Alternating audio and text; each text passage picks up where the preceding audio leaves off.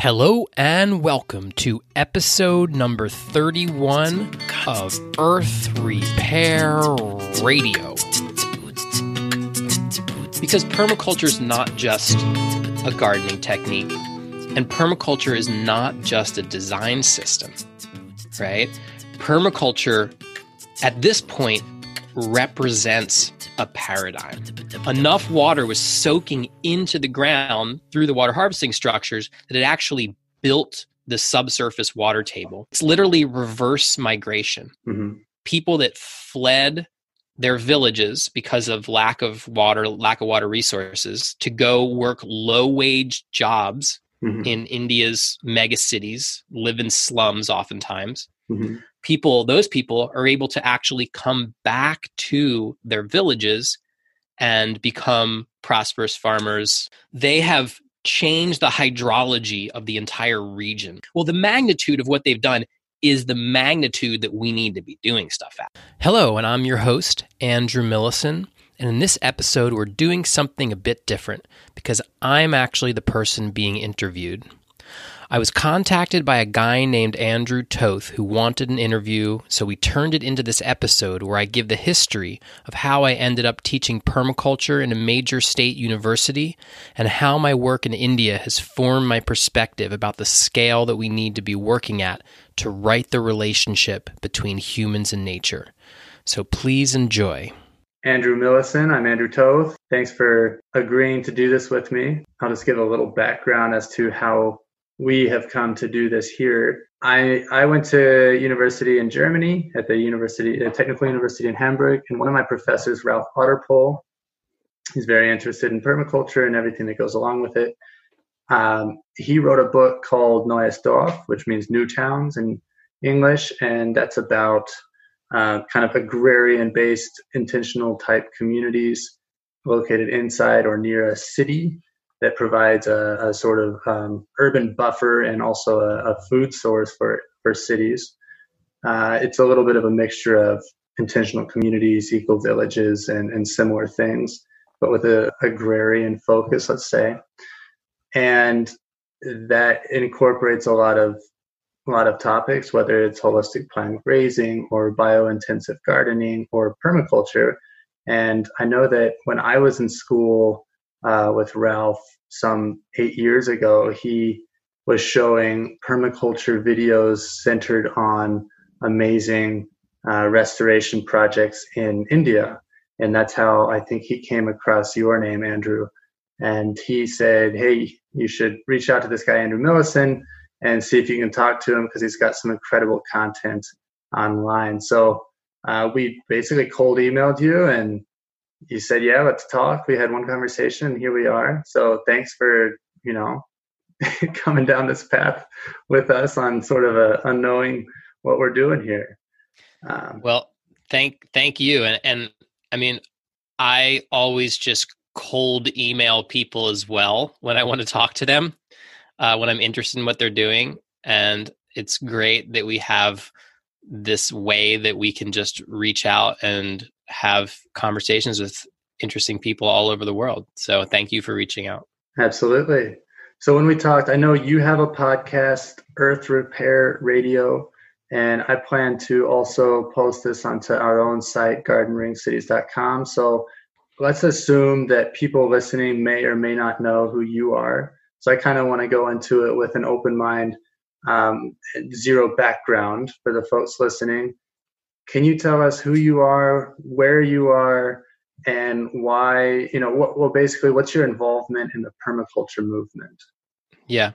So my name's Andrew Millison, and I am located in Corvallis, Oregon, in the United States. And right now, I am an instructor at Oregon State University, is my main title in life.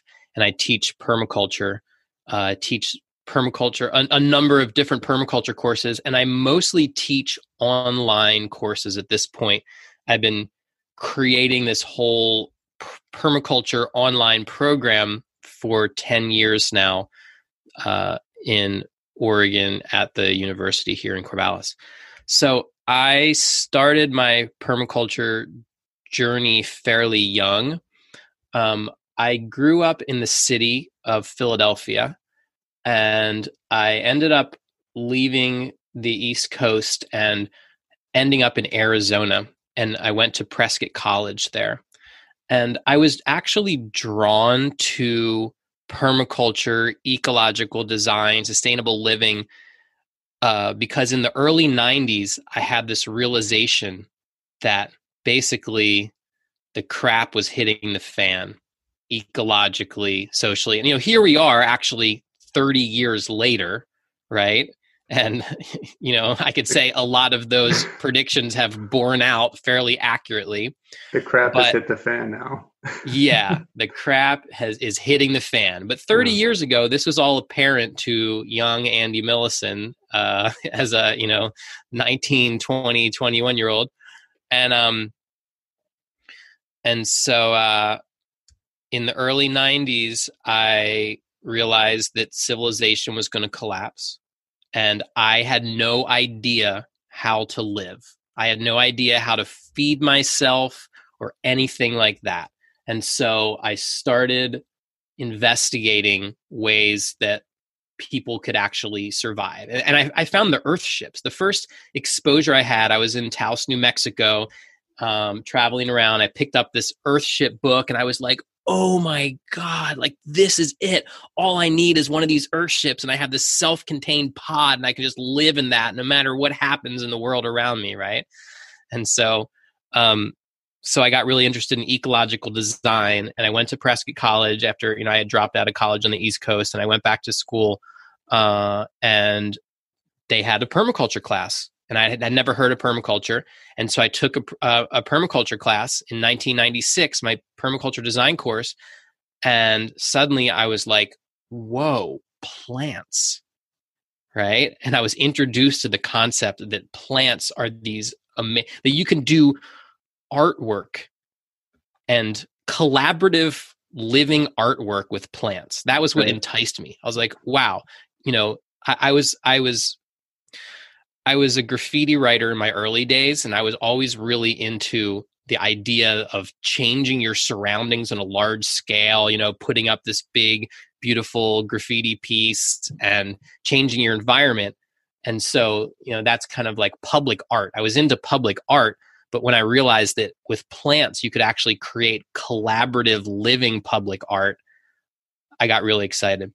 So I took permaculture and then I just took all sorts of ecology and, you know, natural history classes and gardening. And I studied because Prescott College is this really alternative liberal arts school with this great assemblage of um, different courses that would support a permaculture education. I took advanced permaculture as well and um, then I went and I actually got my master's degree there studying heirloom fruit trees of Arizona, working on a project that Gary Nabhan had started um, called the Arizona Heirloom Fruit and Nut Registry, where I traveled around to all these different orchards and um, old heirloom abandoned orchards throughout the state of Arizona. So all these like remote canyons and places where there's these old homesteads, and I really got a sense of what nature and food forests and cultivated landscapes that have gone wild look like and finding old plants and seeing what happens when you abandon cultivated landscapes for you know 50 to 60 70 years. And and it was really very very fascinating. We went i went up with gary nabhan to um do a whole uh, fruit tree heirloom fruit tree restoration project up on the hopi reservation traveling around getting cuttings of all these traditional um, peach and apricot and almond varieties that were remnants of the the Spaniards and the missions um, from you know hundreds and hundreds of years ago, and it's really really fascinating. So I got really into fruit trees because I, I wanted to start a nursery. I wanted to start an heirloom fruit tree nursery that was uh, drought adapted fruit trees for Arizona and for arid climates. That was my vision at that point, what I wanted to do with my life. So um, I ended up getting a job and working in Arcosanti and managing the agriculture area there for a couple years. And then I and I was supporting myself throughout by doing landscaping by building things out of stone and and um, building hardscapes, water harvesting structures, and I you know I worked for someone else for a while, and then I started my own business, and that was kind of like my on the side thing because I was going to do this nursery. But I always say this to people. I say to students, I say, be careful what you get good at because I got really good at building things out of rock. Right. And Arizona is just a big pile of rocks. Absolutely. So yeah. It was great fun. Yeah. And so, yeah, just building stairways and terraces and drainages and, you know, check dams and like doing lots of water harvesting work. And so, um, so I finished my master's degree uh, in the heirloom fruit trees, but then I just had so much work building things out of stone. I ended up getting this job. Uh, I spent two and a half years building um, the orchards and vineyards for Maynard Keenan, the lead singer of Tool. Right, I actually just watched him get interviewed on Joe Rogan. Oh, really? Podcast yesterday, yeah, and he was talking all about the project. He was talking all no about kidding. his vineyards and everything. I was like, "Whoa, he's still at it." I mean, it's been, you know, that was, you know, like 15 years ago at this point um, for me. So uh, so I ended up not ever starting an heirloom fruit tree nursery, but yeah. I ended up starting a landscape company. And then the gray water laws came around. Gray water was legalized.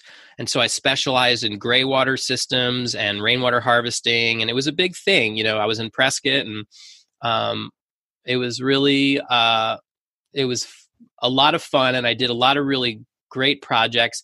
And then I just got kind of tired of, um, of the hustle of running a landscape business because it was kind of like okay if you're going to grow you need to split up into two crews mm-hmm. right and if you were doing two crews and you had two projects going on then then i never i never had time to build anything anymore suddenly i was just driving around between my two projects making sure that i had the next jobs lined up and making sure that everybody had the right supplies and you know all this stuff and I was like, wow, this is not that fun anymore, you know?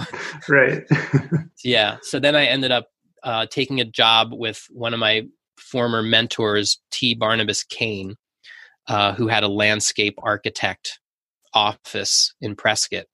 And so I started working in his landscape architecture office, and I worked there for a couple of years uh, and learned how to really do drawings and designs in a more conventional um, manner. You know, we worked with uh, Northern Arizona University, worked with the city of Prescott. We worked with all different homeowners and businesses, and I learned how to do AutoCAD and learned how to really make drawings, official looking drawings that everybody could understand and work with engineers and all that. That was really fascinating. But then again, um, I guess I have, I always have this haunting, this haunting, doomerish uh, you know voice in my head that's like this place is going down. There's no water.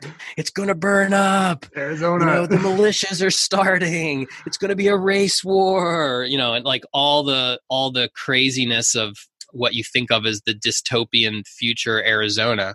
Um, and so, I uh, I was I was I was having a, a another child. So I had a kid when I was 23, and then I was 34 and I was having another kid.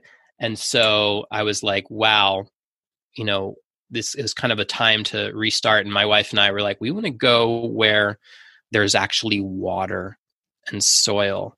And her mother lived up here in Oregon.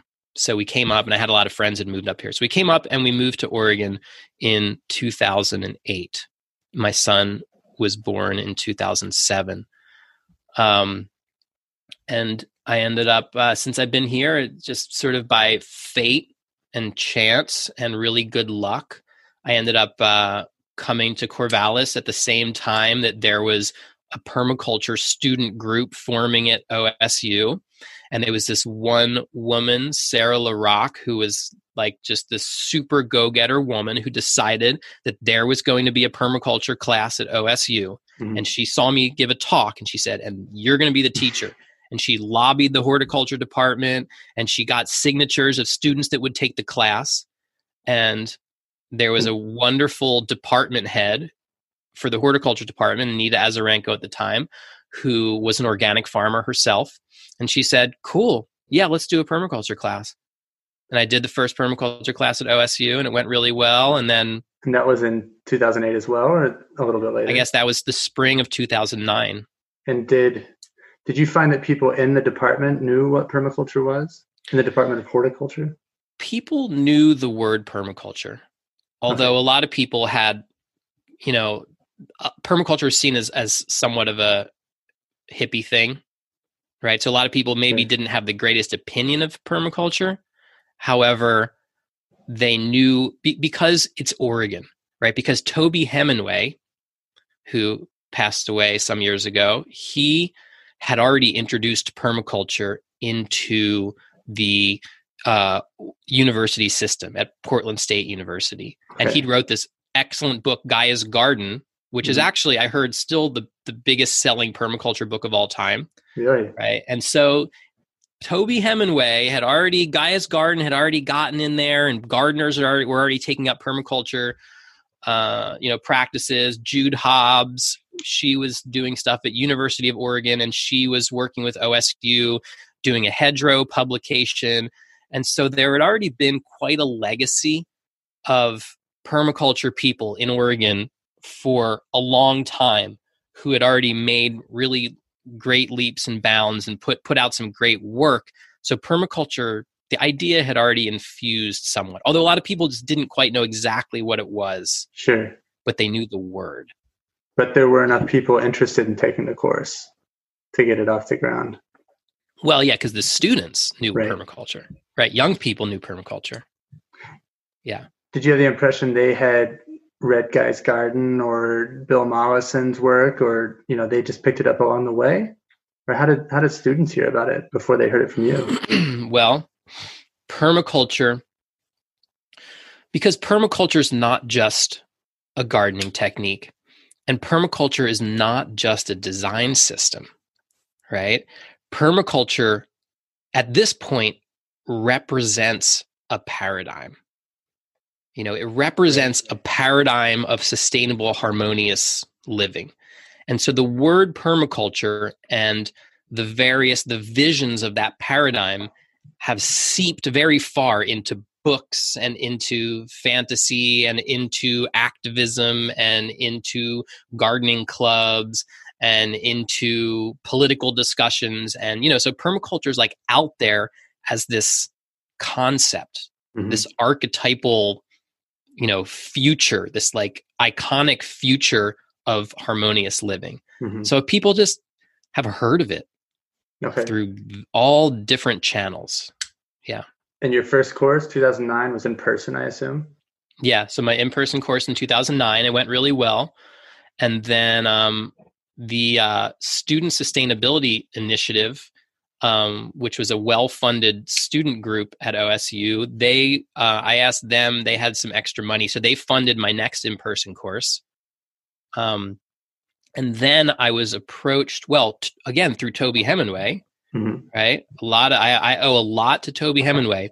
He was approached by the uh, Oregon Department of wait, was it Oregon Department of Housing and Human Services? right? Which is the state agency that builds low income housing in okay. Oregon. So he was approached by them because they heard of permaculture. This one woman, uh, one of the workers, the people, one of the kind of main people in this department was uh, actually at a festival where Jude Hobbs gave a presentation on permaculture on the main stage. They brought Jude Hobbs up and she did this this like she held up these big signs like permaculture what is it you know and to this whole crowd at this reggae festival at cougar mountain which is uh, another great permaculture site uh, like south a, of eugene like a powerpoint presentation at a, at a reggae no festival. no it wasn't powerpoint it was like giant placards gotcha right? it was like food water people getting together i don't know what she did but anyway this one woman so so, so this woman sitting there this woman Rainey Guavain was sitting there in the in the crowd and she was like talking to like, oh, what's permaculture? Like, oh, permaculture this. And he's like, whoa, we need that. We need that in our in our low income housing for the state of Oregon. She's like, why aren't we doing permaculture? And so they contact. They were like, "Where's the official? You know, who, who's who's the person to go to?" So they went to Toby Hemenway, hmm. who was working at PSU, and Toby at that time had actually moved out of the state. He was moving to Northern California. He moved to Sebastopol, and so he said, and I was already at OSU, and he said, "Hey, Andrew."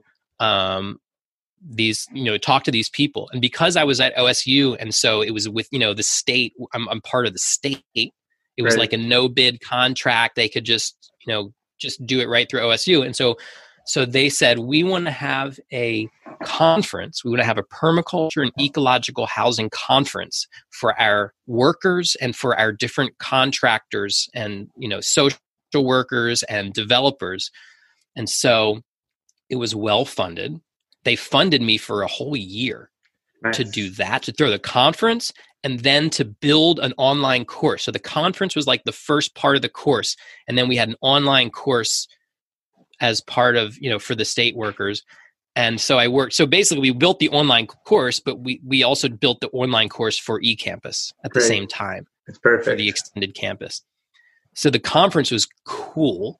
I mean, we had Mark Lakeman and Tom Ward and Leonard Barrett and Jude Hobbs and Toby Hemenway and all the like Oregon elder permaculture people. We took them on tours. We had buses. We took them to all of the city repair projects, and they went to Dignity Village, um, which is like the houseless, you know, encampment that they turned into a, a ecological village. And we had it in this big hotel by the airport, and it was really, really great and and a lot of the people took the course and then marisha auerbach and i we went and visited every one of those students that were working on the design project we visited them all over the state mm-hmm. at their different social agencies where they were doing permaculture projects on their you know recovery house or their veterans home or whatever it was that they were um, using for their projects and it was really great and that was that was the seed of the online permaculture program at OSU. Talk about symbiosis. You know, uh, synchronicity has been my dear friend, and um, every plan that I've ever had has not been what's actually happened to me. What because, I love about yeah, what I love about your path is you talk about I was a graffiti writer. I loved art. I liked plants. I put that together. I wanted to be an arborist. I got into fruit trees and I got a contract that led to this and that and the other thing. It seems like a very natural path. And like you say, it probably wasn't planned, but it was kind of, it sounds to me like you're listening to what you like and taking what you can do. And then that, that brought you to where you are, which is pretty yeah, awesome. And, and I always like, like, I feel like I make a plan just to keep my own mind busy but the actual thing that's going to happen is coming from a direction that I can't foresee. Right. That's been the pattern of my life. Yeah, that's the same here.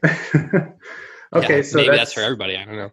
That's a few years have gone by. You did a is it called a massive online course? Is yeah. that right? Yeah. So then so okay, so so the permaculture program like they realize it's popular. The online classes are popular. And they realize they they had this thing in eCampus like, wow, permaculture sells itself. They realize they don't have to do a whole lot of advertising. I do a lot of advertising. Sure. Right. I mean, but I have networks of friends and colleagues and people. And if you have a good program out there, then people will be attracted to it. So we, you know, we developed a track record and then they put out a uh, request for pr- proposals to create a massive open online course. Um, and so we, I put out a, uh, I said, hey, let's do an intro to permaculture massive open online course. And again, they were like, well, permaculture sells itself. Sure, let's do it. They thought it was perfect. And so I worked with them uh, with the eCampus and an open Oregon State.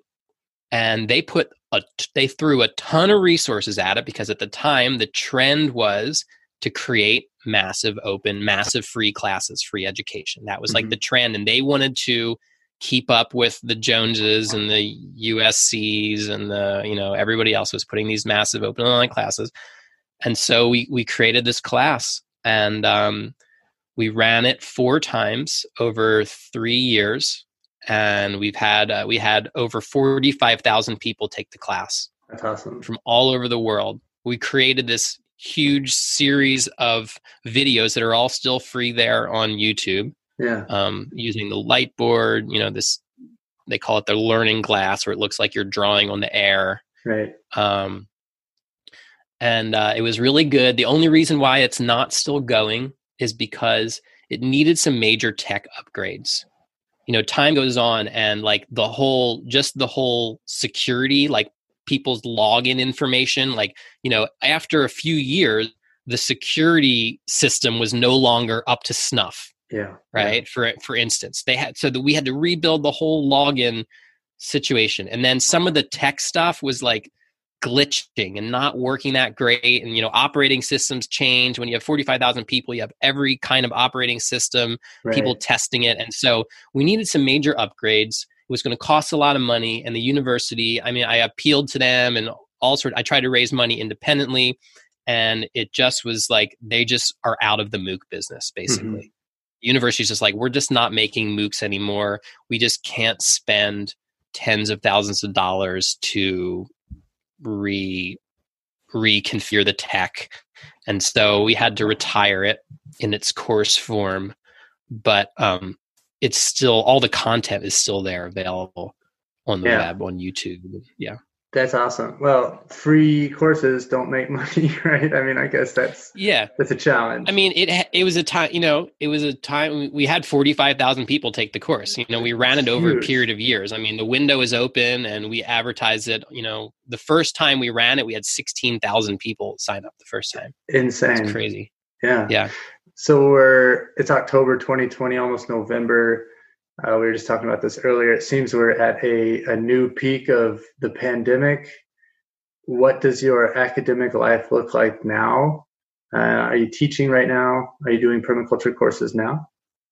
Yeah. So um mostly I- I do online classes and mostly I do online classes for non-credit students. Okay. Right? That's the majority, the bulk of what I do. And so our actually our non-credit online program since the pandemic hit has blown up. Yeah. Right. We have we have more students than we've ever had. I have more I have a whole I have like 12 other in culture instructors that work on the course with me. Um, all of them have full student loads right now. They're spread actually. We have people from all over the world at this point working on our working as instructors in our courses, and um, yeah, we're we're totally maxed out. Uh, my in-person course that went online, so I usually do an in-person course in fall. I'm I'm having like optional meetings with some of the students if they want to, and we're just going and touring sites outside right now Right. which is really fun. But uh, the university is 90% online, basically. Uh, hiring freeze. I can't hire anybody, okay. right? Um, because of the financial situation the institution. Travel freeze. There's like no no travel. So, um, my life personally hasn't changed that much because I mostly worked at home, except for the fact that the rest of my family is also home. right. Yeah, I call it like this is like the Millison Educational Office Complex is our home. right. Yeah. This probably takes some more bandwidth, uh, mentally and, you know, internet. All the people on, are on, you know, virtual classes at home, I guess. Yeah, but stuff is stuff is like everything I'm involved in right now because my stuff is so online is just really really expanding. Yeah. And I think the fact that we've been here for 10 years, we've already had we've had you know, we've got a new food forest course we just released with Marisha Auerbach, that's her baby, uh, permaculture food forests and I have an advanced uh, permaculture design for climate resilience. Then we have the permaculture design course and everything is just blowing up. Really. So these are these are non-credit courses, meaning anybody listening theoretically could sign up and take them, correct? Yep. That's great. That's right. So Yeah. I've also seen a number of your videos on YouTube related to permaculture in India. How does that tie in? Well, I guess first of all, can you introduce that topic, how you got to it, and then I'm going to ask how it ties into your OSU work. Yeah. Yeah. So the uh, the International Permaculture Conference was uh, is is a it used to be every two years. Now it's every three years. Uh, actually, with COVID, it seems like it's going to be four years between the two. But um, the International Permaculture Conferences are these amazing events, right? And after I went, I went to the first one in 2013 in Cuba, mm-hmm. and I was like, I am going to all of these. It's spectacular to have permaculture people from all over the world meet up, and it's unequal as far as any other like professional experience I've ever had, and also just emotional, social. I mean, it's just a great group of people. So I went to the one in the UK in 2015, and then in 2017 it was in Hyderabad, India, okay. hosted by Narsanna and Padma Koppula. Um, Bill Mollison came to India in the early 80s. Right.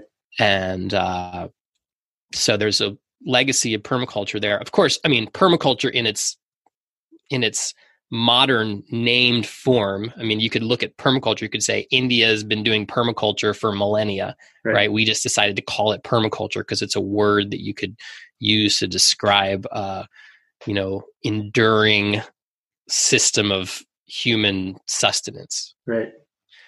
So I went to the permaculture conference and um, you know you know you know four years in advance where the next permaculture conference is going to be because it's decided you know that far in so so when i told my wife yeah i'm going to go to india for the permaculture conference she was like we're all going to india and we're staying for as long as we possibly can right? So we figured out so we had a lot of we had years to figure out how to do this and plan and save up and right. um, all sorts of stuff. And so we we we were able to go for two months Perfect. So we went to the permaculture conference, and then uh, um, a friend of mine, Rico Zook, organized uh, a trip for us um, of a month long, and then we were on our own for a month. So I went and I I got in touch with all these different people, and I was like, I'm going to visit different projects there. Sure. so different permaculture projects. Um, and so we toured all around. We kept on the move for two months straight and went all over India and just you know we went to rajasthan in the north saw crazy water harvesting projects up there and we went down we were in the south south india and bangalore and um, kerala karnataka you know it was really a, a great and fabulous trip and it made a lot of connections there mm-hmm. so um, came back here and um, i started making another course which is permaculture water management. And I started as making a rainwater harvesting course. I went to Tucson and filmed a bunch of stuff with Brad Lancaster, and um, but then I realized we needed to uh, expand it to be called permaculture water management, and the university um, decided to support me with that. So uh, I wanted to do the piece on earthworks, right? And there's nowhere in the world that there are more large scale effective water harvesting earthworks than India. Can you define right. what the, you mean by earthworks here? So, like water harvesting structures where you're shaping the earth, you're terraforming the earth in order mm-hmm. to uh, collect and soak or manage water throughout mm-hmm. the landscape. Right. Right. And so, I had all these connections. I said, man, if we are going to really show the best water harvesting on the planet, it's it's India. And I know because I because I'd seen it. So I took a long time and arranged this next trip. Um, I got funding from the university to get really nice camera equipment. Nice. And I spent a long time learning how to use that camera equipment and spent a lot of time watching tutorials on YouTube for how to, you know, how to do good photography and did a lot of practicing and stuff and and got this and created this kit that I could fit on my back in a normal backpack. It was very low key that you couldn't really tell that I had this whole extensive extensive Film studio. video. Mm-hmm. Yeah, this extensive video studio on my back. Um and again I went back with my wife and my son came and we did seven weeks and i traveled around um, and created the actually I'm still creating it right now. Right. The India's Water Revolution video series yeah. on YouTube. Uh, right now, I'm I'm working on episode. I'm actually getting pretty close to being done with episode six right now. Um, but the first five episodes, I've had something like now like one over 1.3 million views on these episodes. That's incredible. Um, They're like 10 minutes long ish. Is that right? Yeah, between between 10 and I think the longest one's like 14 minutes. So if, if Yeah. you want to watch it, just look at, well, you can just search for Andrew Millison on YouTube or what are the other Yeah. keywords? Um, Um, if you could, India's Water Revolution. okay. Yeah, and I have a playlist. You could watch all. Yeah, basically, you could watch existing five episodes in like an hour right now. Yeah. Yeah. Yeah, they're super accessible. I mean, what I think is awesome is that you did get good equipment, you learned how to use it, and you went there and, and I mean, they're they're fun to watch. They're super uh, approachable videos. And so even for someone who doesn't know um, much about permaculture, it's like this is just an amazing example of what humans can do. And then actually it's permaculture. Look at that. So it's very cool. Very approachable. Yeah, I've I've had a lot of good feedback, and actually, like I can look at the analytics of who's watching them, and the majority of views are in India. You know, and I had thought like, oh, I'm making this for the American audience. I'm showing people in the U.S. the crazy stuff, or you know, like maybe not just the U.S., maybe Canada, North America, or people in Europe. But I'm showing like the, you know, people on this side of the world what they're doing over there Right. and it, it's actually been surprising that the biggest reaction has been from within India hmm and people in India going, "Wow, I didn't even know. Like, I live in Maharashtra, and I didn't even know this was going on here." Totally. So that's Yeah. been a sort of surprising, interesting part of the viewership. Can you talk about the Paani Foundation? I, I only heard about it through your videos and, and kind of subsequent research. Can you talk about what they're doing and why they're so successful? Yeah, and I want to say, Andrew, that I just cold emailed the Paani Foundation, and that's how I ended up there. So, you know, Which that's a big deal. I mean, these people are are big names in both philanthropy and film, right? Yeah, but they um well, I, I guess I have the the like the secret password is I'm a university instructor from the United States, you know, and that's kind of like the um all access pass to some degree. So um so I had arranged this trip to India and well, I want to take a step back and say um I wasn't sure where I was going to go at the end Mhm. right? I saw some videos from the Paani Foundation. Someone had shared it on social media, and I saw these videos from the Paani Foundation that were in Hindi, but I, you know, Mhm. saw the subtitles, and I was like, "Whoa, this Mhm. is crazy," you know. But also, um, I ran into um, the Waterman of India, Rajendra Singh, Mhm. at the uh, Earth Repair Conference in Port Townsend, Washington, who has done this massive water harvesting project up in Rajasthan, where they've done so much water harvesting in this whole watershed that they actually brought back this river Mhm. from being uh you know dry for like 10 months out of the year they brought it back to being a perennial river by restoring the groundwater over such a large area so i was like man I, you know i want to go to rajasthan but i was they weren't really getting back to me very well and then i got i got a again i was cold emailed by Mhm. somebody Mhm. who by this uh, organization called the eco factory foundation Mhm. based in pune and this guy anand chordia who is the grandson of the suhana spice founders so Ah. he's the suhana spice family which is like this huge uh, spice multi-generational spice company that exports to like you know 20 or 30 countries and um and he said hey i've i'm a really big fan of your youtube videos Perfect. I want to start a permaculture institute will you come to to pune Yes. right Please. and i was like and he didn't even know that i was coming to india right. he just cold called me like because he liked my youtube videos and Serendipitous, right? Yeah, and I was like, "Whoa, you know, I'm going to be in India." Um, and he's like, "Well, you have to come to Pune." I was like, "Well, that so that was like, okay, well, I'm going to Maharashtra now. Now I'm going to get in touch with Paani Foundation. Mm-hmm. You know, that's the direction I'm going to go because I had this invitation, and I ended up having an unbelievable time. The work that Anand and the Eco Factory Foundation are doing, and Suhana Spices is doing, is like that's just a whole nother story. Yeah. But it is like this well resourced, you know, multi multinational spice corporation that is super into permaculture and it's very cool. But that's a whole other story for another time.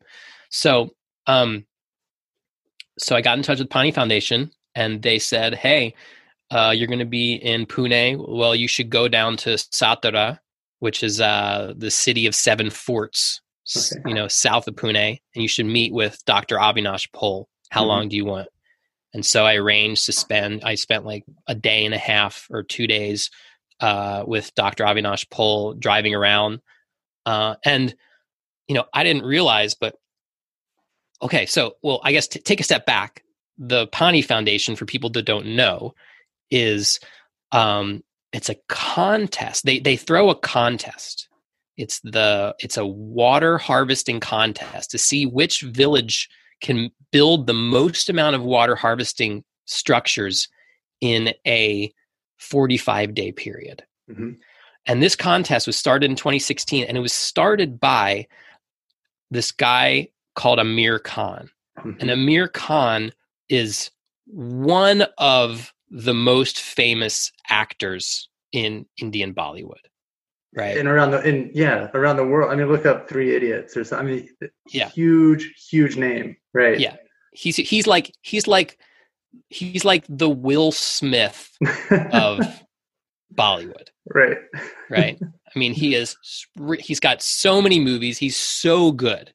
His stuff is so good. Lagaan, it was like the first one that he produced on his own. Lagaan is like a it's L A G A A N. If anybody wants to watch, you know, I've never seen a Bollywood movie. Watch Lagaan. It's an amazing historical film, and he's the he created it, and he's the the um the main actor in it. block out three hours Yeah, yeah, a Bollywood little films longer. really long, and you're gonna have some. You're gonna have some like big giant group singing and dancing scenes. you know, it's full on. But so, anyways, Aamir Khan. Uh, you know, you have to watch the videos to get the whole story. You know, I won't like way- retell that, but Paani Foundation, P A A N I. If you're Googling, if you're watching or listening, um, they have great videos. And like you said, they tell their story very well on their website too. Yeah. So um so Aamir Khan founded this organization in order to try to um turn around India's water problems. Right? Maharashtra is a very a lot of Maharashtra is a very arid state. This is a large state with Mhm. many I mean India everything in India is just like there's so many more people. You know, Yeah. it's this is a large state with millions and tens and mil- I don't know. I don't know. There's like 100 million people in Maharashtra or something at least. I, I I have to look and see what the population is right now. But um, they have had over since 20, I think 15 or 16, since the contest began, they had, they, they actually will not release how many villages have actually participated, Mhm. But it's somewhere around like, you know, 8,000 villages. Right. And I mean, they have changed the hydrology of the entire region with this contest. Right. Yeah. Talk about moving mountains. I mean, that is huge. It is huge. Millions of people involved. I mean, this they, they have numbers and statistics of like how many, you know, liters of water they have. You know, how many they they have like these graphics on some of their videos where they're like, you know, we saved enough tanker trucks of water to go from like you know the Earth to the Moon three times or something. I mean, you know, it's just like this the magnitude. Well, the magnitude of what they've done is the magnitude that we need to be doing stuff at. And what you say, you know, reshaping the hydrology, we're not talking about using a bunch of excavators and huge earth moving equipment. Am I right? I mean, we're talking about lots of people on the ground. Yeah. I mean, they did there there there are earth moving equipment that are involved in some of it. Okay. If they did if the villagers put in a certain amount of volunteer hours, Shramadan, volunteerism, volunteer hours, then the government would then send like an excavator. Okay. Right. So it's sort of like part of the contest. If you cross a certain threshold, they'd send an excavator to to help out. But Right. we're talking about mass uh, movement of thousands and thousands and thousands of people working by hand. Right. All of this work by hand. I mean, you look at the footage, it's like women carrying uh, you know, big like bowls of soil on their heads and uh men in there with these short-handled picks and shovels they use in India, you know, Right. carving out these like miles and miles and miles of water harvesting structures. I mean, it's just phenomenal. You, you look on Google Earth, you can see the structures, you can see the stuff from space. And the result in a large large scale.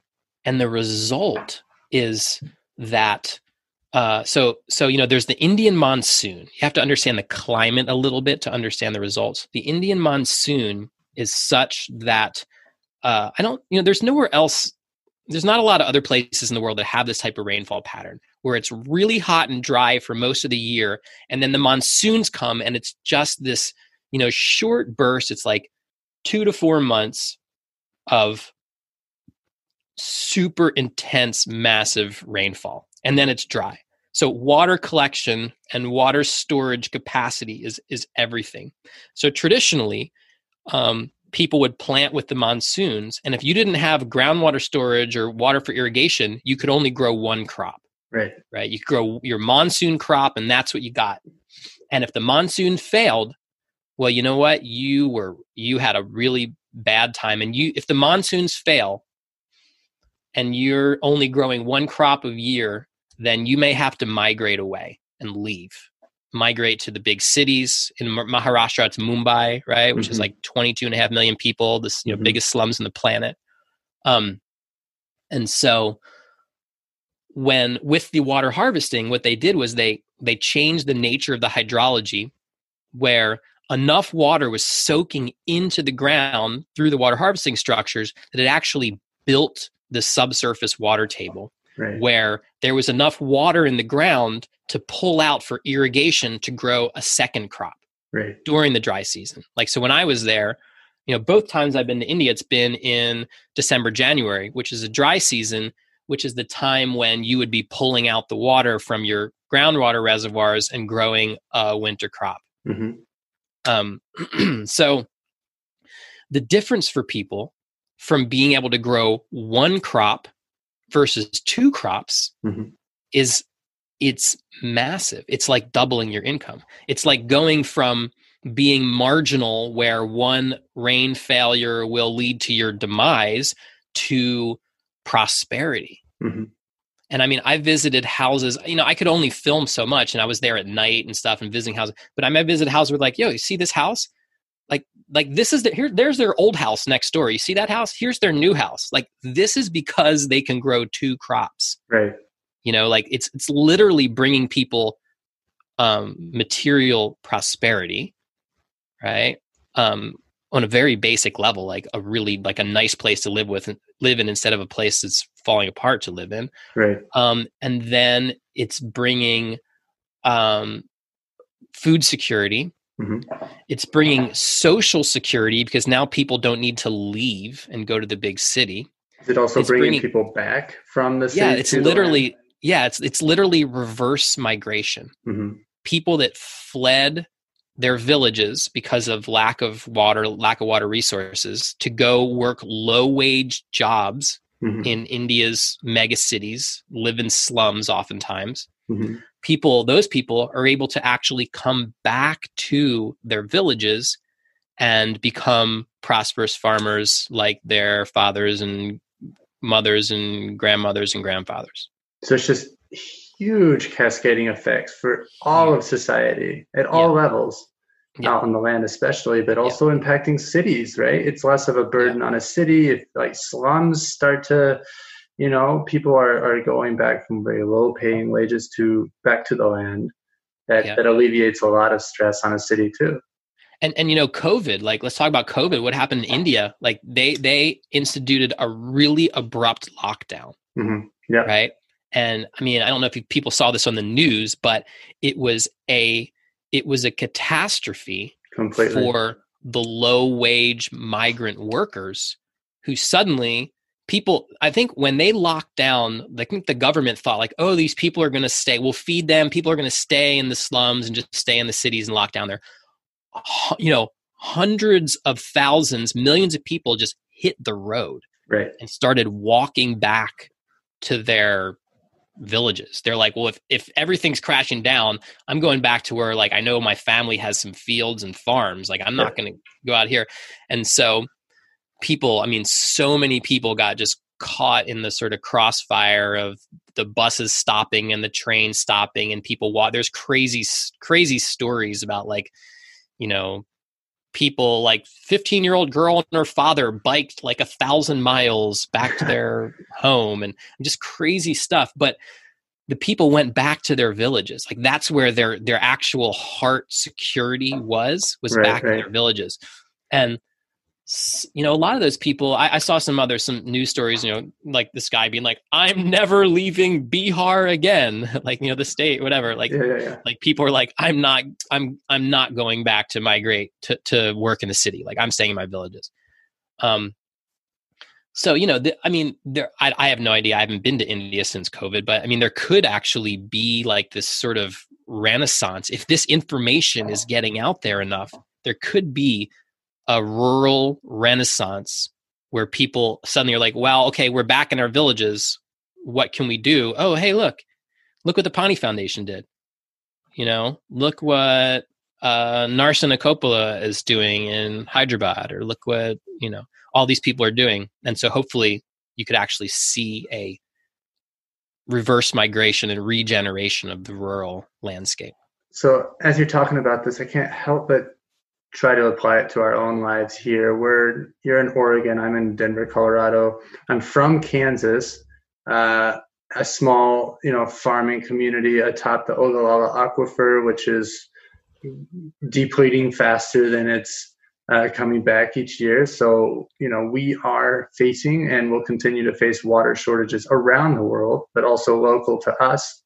Um, you know we have the breadbasket of the United States is kind of drying up, and we're covering it with fertilizers and all this other stuff too. But I wonder if you can speak to whether the things that you are filming, learning, hearing, and reading about in India, if there's any aspects of that that could be useful for, um, let's say, applicable in the United States, where we are also facing uh, explosive growth in cities, which is you know stress on the city the infrastructure is not built out uh, you know there's that and then also the water and, and food issues are maybe a different degree. There's maybe a different degree of um, of need but it's it's certainly here as well. So is there other other things that you can apply here? Yeah you know i mean i mean the first the first thing that comes to my mind are all the things that you can't apply here you know, because there's a lot of things that are non-transferable. Right, right. So I want to mention a few of those things just as as, as a little bit of the the basis. Um, the typical Indian village that has been in its location for a very long time, and the boundaries of that village's lands, the common land. There's a lot of lands that the people own in common, for one thing, mm-hmm. right? And oftentimes the boundaries of those villages are watershed boundaries. So, you know, the, the village lands might go to this ridge top, and then over that ridge, the next village has that land. So, so oftentimes the village actually has a hydrologic unit mm-hmm. um, in, in its control, where in the US we have the grid right. of property ownership that is, you know, the uh, Mark Lakeman calls it the Roman grid, but the the um, the Land Act of like 1787 or something like that, the National Land Act that superimposed this grid over a non gridded landscape.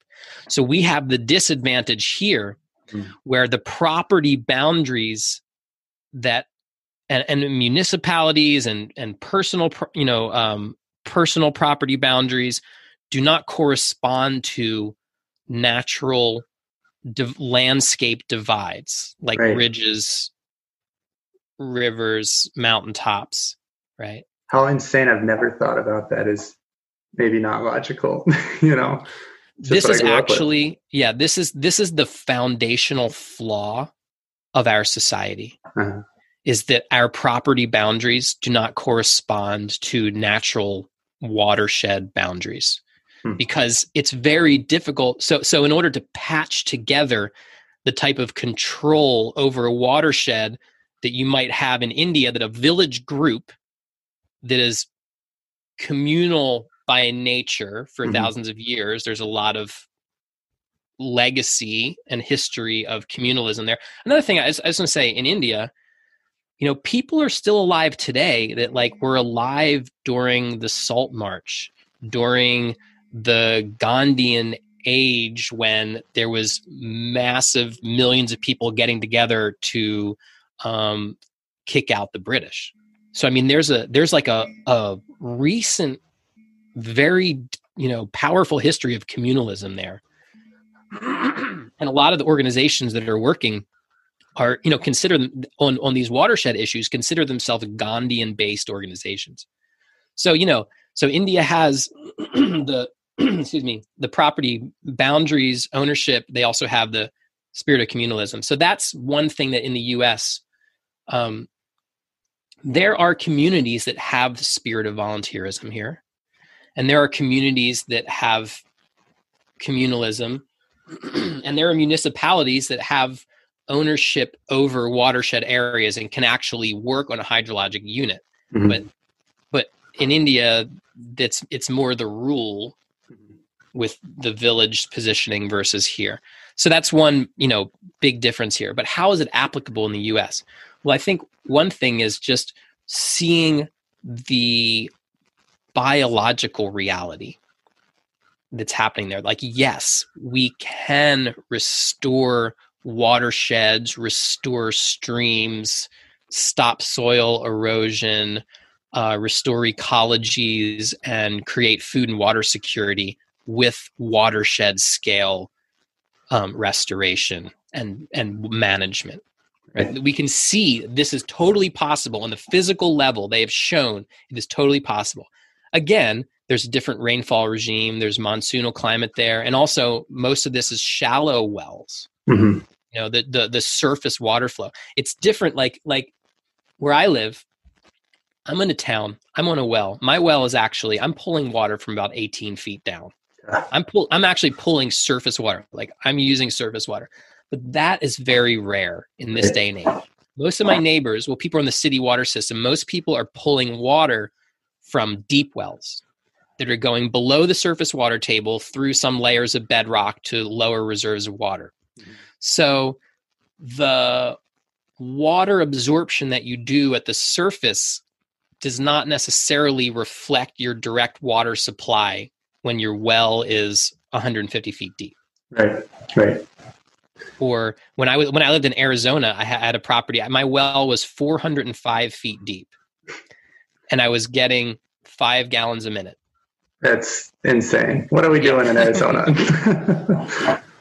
yeah. So, you know, so that's another thing where the connection between the surface water runoff and the groundwater supply reserves, because their wells are mostly hand dug open wells there, is a lot closer. Where here, where we have deep drilled wells, you know my aquifer the aquifer at you know 200 feet below the surface where i am right here mm. might be influenced by the coastal mountain range you know 30 miles away right but you can have a very local impact on your water supply if your well is 20 feet deep yeah exactly less.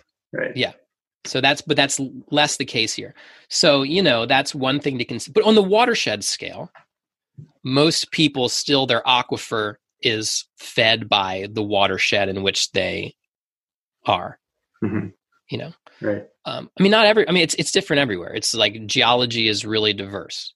Absolutely. Right? Yeah. Like where I lived in Prescott, Arizona, the water supply was from an aquifer that was the water was deposited there during the Pleistocene era.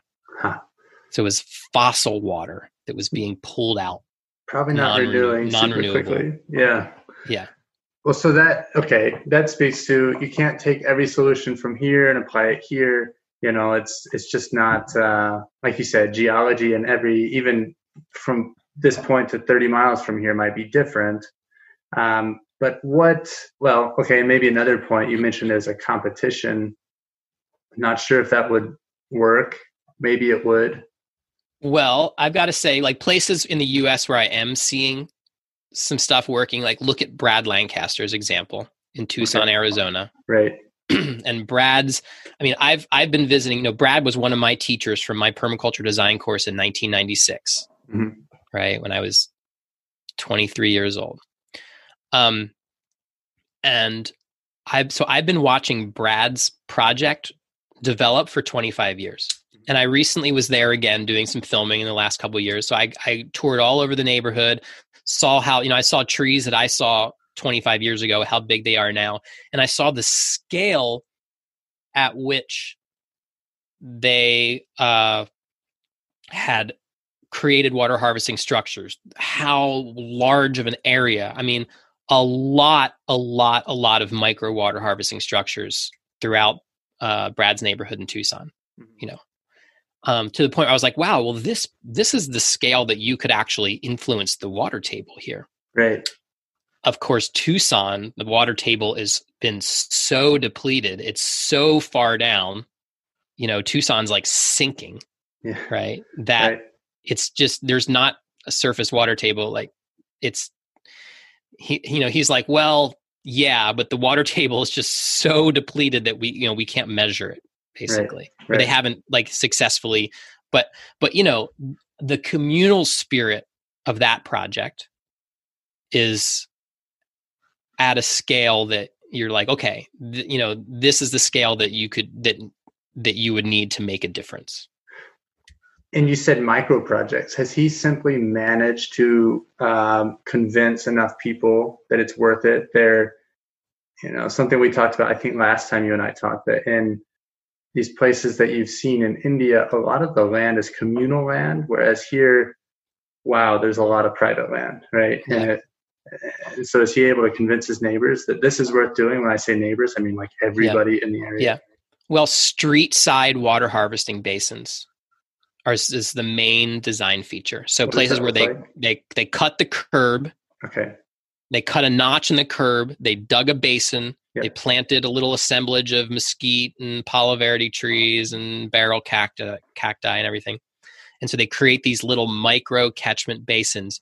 And so you find these little catchment basins that are basically, you know, one tree plantings um, all throughout the neighborhood, hundreds and hundreds of these little basins. So they, they created a pattern that is replicable both on public and private land. That's awesome. I've wondered if I could do that. Can I go out and cut my curb? Is there an ordinance against it? Does it just depend on your own local codes? Well, Brad, he wasn't sure about that, and so he so took he just the, did it. better to ask. Uh, yeah, every time you're like, "Wow, Brad, isn't that illegal?" He's like, "I don't, I don't know. know. That's a good question. I never, I never found out." No, but eventually, you know, the, the first curb cuts were illegal, and now the city does it. Nice. I mean, he created the examples illegally, and now the city is uh you know now it's part of their codes and all that and they they see the value in it but the first stone had to be cast yeah. um below the law or above the law whatever. What else do you see? I, I mean okay so the first time we talked you mentioned you were going from you know you were in a landscaping company and doing kind of um, private smaller scale projects and you've uh, broadened out to more looking at regional, uh, well, permaculture on a regional scale. And that's what we've been talking about in these massive uh, reshaping of hydrologies around specifically in India. Uh, where do you see that happening in the United States, or do you see it happening in the United States anywhere? Well, places like the Central Valley mm-hmm. is where I could see uh, a state sponsored operation.